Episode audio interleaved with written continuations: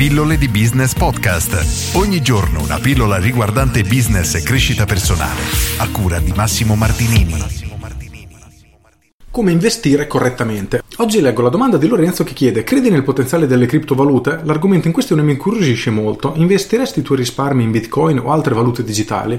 Ora, non è il mio campo e quindi non risponderò in maniera dettagliata a questa domanda, ma voglio sfruttare l'argomento per parlare di una cosa molto interessante, ovvero gli investimenti e ti riporto un'affermazione di Warren Buffett che credo sia estremamente interessante, che mi sono appuntato e recita l'investimento deve essere razionale, se non lo capite non lo fate. E questa è una cosa molto importante. La maggior parte delle persone vede praticamente brillare una possibilità, vede in lontananza dell'oro, crede che sia estremamente facile e ci si butta a capofitto senza capire oggettivamente quello che sta facendo. E questo vale veramente in qualunque settore, dal trading online, dagli investimenti ad esempio immobiliari dagli investimenti in attività e via dicendo. Quello che devi tenere a mente è questo, conosci il mercato, io ti consiglio prima di tutto di iniziare a studiare il settore che ti interessa. Ad esempio io credo di avere buon occhio per le aziende, per l'attività e quindi so dove poter investire il mio tempo, le mie risorse e le mie energie se vedo un'attività e ne percepisco del potenziale, come oggettivamente sto facendo proprio in questo periodo. Per questo, rispondendo alla domanda diretta investiresti in criptovalute, ti direi di no, ma non perché non siano un mercato potenziale, abbiano, non lo so, non lo conosco semplicemente.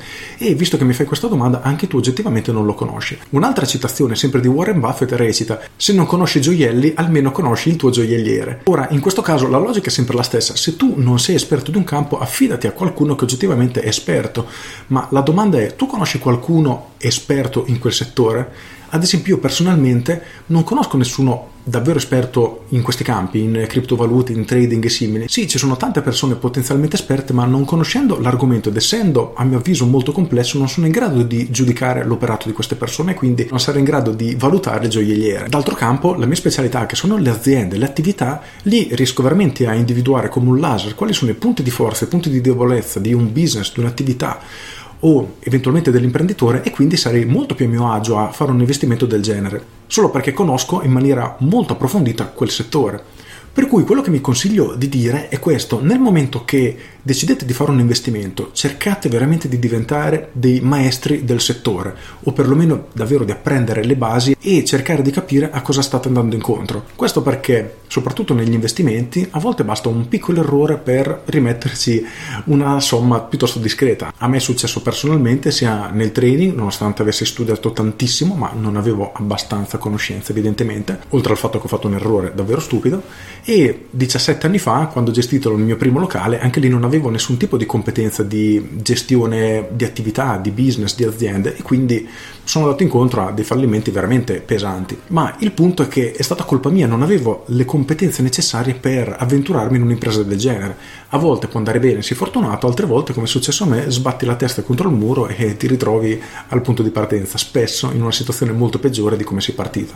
Quindi il mio consiglio è questo, indipendentemente dal settore in cui ti vuoi muovere, studialo, inizia a studiare, cerca di capire quali sono gli elementi importanti da tenere in considerazione e inizia a sviluppare un po' di autoconsapevolezza, quindi essere in grado di valutare in maniera autonoma la possibilità, la bontà, il potenziale di un business, di un investimento o quello che è.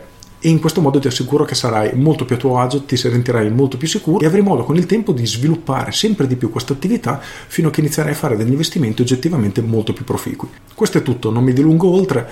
Ci tenevo a rispondere perché è una cosa che a me ha colpito personalmente, come ti dicevo, perché per due volte ho perso tutto, mi sono ritrovato a zero, anzi a meno di zero ogni volta e vedo tante persone che si lanciano a capofitto, a testa bassa, senza nemmeno capire quello che stanno facendo, solo perché qualcuno gli ha fatto capire o gli ha detto che è una di quelle occasioni che capita una volta nella vita e bisogna assolutamente salire sul treno. Io ti consiglio di prenderti il tuo tempo, di studiare e capire se effettivamente è una cosa che può fare per te oppure no, altrimenti sai che andrai incontro a potenziali rischi.